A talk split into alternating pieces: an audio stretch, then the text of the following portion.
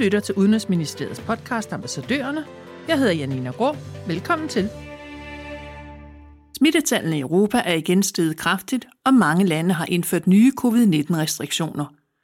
I denne serie om coronaens anden bølge taler vi med danske ambassadører rundt om i Europa og får et førstehåndsindtryk af situationen i udvalgte lande.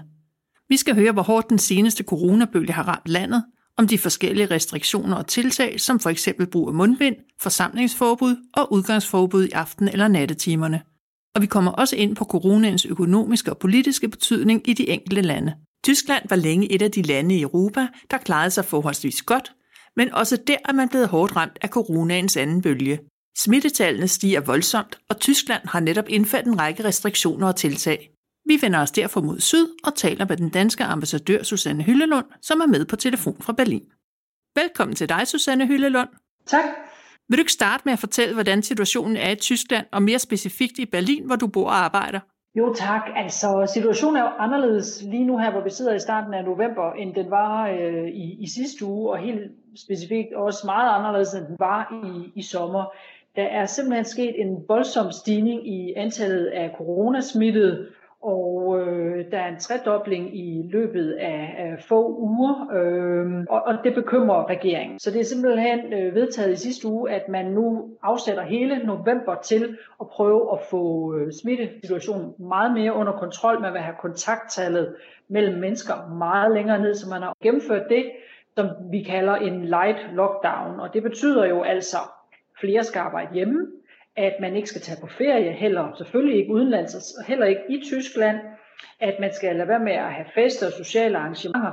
Alle kulturinstitutioner er lukket, det er biograferne, det er teatrene, men også hele restaurations- og underholdningsbranchen er lukket i den her måned. Så det, der er åbent, kan man sige, det er butikkerne, så vi går ud og handle, og det er børnehaverne og skolerne. Så er det jo selvfølgelig øh, med stor fokus på også, at erhvervslivet kan, kan fortsætte med at fungere.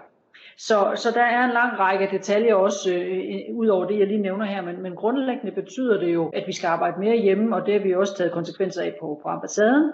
Og, øh, og, og Berlin er et af de steder, men sammen med en række andre store byer, hvor det også er værre, end det er gennemsnitligt i Tyskland. Altså generelt er der et billede af, at storbyerne, inklusiv i Berlin, har et højere smittetryk i, end i andre dele af Tyskland, øh, og, og også her i Berlin er det i visse bydele, Øh, at man kan, man kan slå ned og se, at der går det simpelthen ikke i den rigtige vej. Og øh, til det kan man så tilføje, at, øh, at et tal, som kansler Merkel igen og igen har brugt de sidste dage til at forklare den her lockdown med, det er simpelthen, at det ikke aktuelt er muligt at gennemføre smitteopsporing. 75 procent af dem, der bliver smittet, der kan man ikke sige, hvor er du blevet smittet henne. Vi ved ikke, om det var på arbejdet, i bussen eller på en restaurant. Øh, og det der med, at man ikke ligesom kan attribuere en smittesituation til nogle konkrete steder, og dermed også lave smitteopsporing, altså jo sværere er det at få kontrol over det her. Og, og, og, og, og den kraftige, kraftige stigning, der har været, betyder jo, at når vi nu kigger 10-14 dage frem, så er det jo den stigning, som vil slå igennem i sundhedsvæsenet, når folk begynder så at blive indlagt. Og det er den der belastning og kapacitets øh, grænsen, der bliver nået i sundhedssystemet, som, har, har, som ligger til grund for, at man, man har meldt sådan relativt hårdhændet ud her for november måned. Nu har du faktisk allerede været inde på restriktionerne. Hvad siger berlinerne og tyskerne til det? Ja, det, det, det har jeg, og det er selvfølgelig det, der fylder meget. Jeg tror, det der er forskellen i forhold til den lockdown, der var i foråret. Øh, der er et par ting. Det ene er, at man dengang, denne gang holder skoler og børnehaver åbne. Stor forskel. Øh, og også detailhandlen er i videre omfang åbnet. Øh, og det er den ene side, så, så, så det, især det der med, at børnene kan komme i skole og blive passet, betyder meget for, at man selv kan se sig selv komme på arbejde. Og det andet er, at der er jo en slutdato på. Øh, folk håber jo selvfølgelig, at, at de her tiltag, selv øh, fordi de nu er sådan relativt krasse, så også giver den effekt, man ønsker. Der bliver en evaluering 16. november, og omkring 1. december håber man jo så, at man kan gå tilbage til et eller andet, som ikke er sådan fuldstændig frit, men dog et eller andet sted øh, måske ligner noget af det, vi kendte øh, her i, i sommeren og, og i sensommeren. Øh, og så, så jeg tror, det er især øh, de praktiske implikationer nu, som man drøfter, er det retfærdigt, og hvem rammer det, og hvem rammer det ikke. Det er det, det, det, der fylder. Kan du også komme ind på, hvilke økonomiske og politiske implikationer, som genopblusen af corona har medført i Tyskland?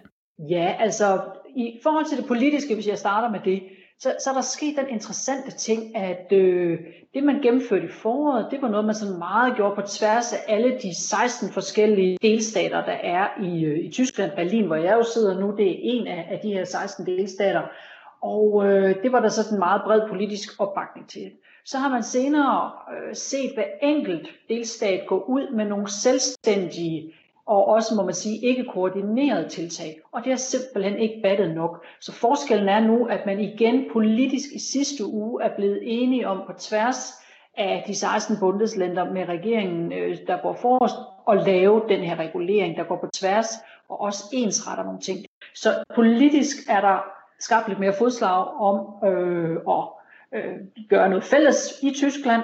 Økonomisk, øh, så Måske to kommentarer til det. Den ene er, at med den delvise nedlukning, vi ser i, i, i denne her anden bølge, så vil der også blive afsat yderligere specifikt 10 milliarder euro til kompensation for for eksempel restauranter, øh, bar og så videre, som, som meget, øh, helt øh, med meget kort varsel må lukke i fire uger.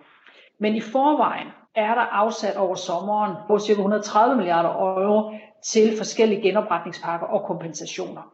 Og det er, øh, når man kigger på det, et af de allermest generøse lande, hvis man ser sådan på det per capita, i Europa. Altså det land, hvor der sådan set er afsat flest penge til at komme ud over, øh, eller prøve at hjælpe erhvervslivet igennem coronakrisen. På den økonomiske side omkring de langsigtede effekter, så to tysklandske eksport, hvis vi tager det som et stort dyk der i, i, i anden kvartal, men så egentlig ud til, eller ser ud til at være kommet rigtig godt og stærkt tilbage her i tredje kvartal, altså i sensommeren. Men det er klart, med den opbremsning, vi nu ser her i landet, men jo også i rigtig mange andre europæiske lande, som følge af deres coronasituationer, selvfølgelig, selvfølgelig af deres øh, øh, ret hårde lockdowns mange steder i Europa, så er spørgsmålet jo, hvordan vil tysk økonomi klare sig igennem det? Men der er, de seneste tal, også fra sidste uge, viser altså, at, en, et, et, at tysk økonomi ligger forholdsvis godt til at komme igennem det her, og også allerede med en forventning om, at eksporten stiger cirka 8% næste år, øh, selvfølgelig så for det lavere punkt, vi, vi, vi når at ramme i år. Øh, men, øh, men man må også være ærlig at sige, at øh, fordi vi nu er i den her situation, så skal vi lige øh, et eller to kvartaler længere frem, før at de er trygge ved at sige mere om, om, om, om tysk økonomi.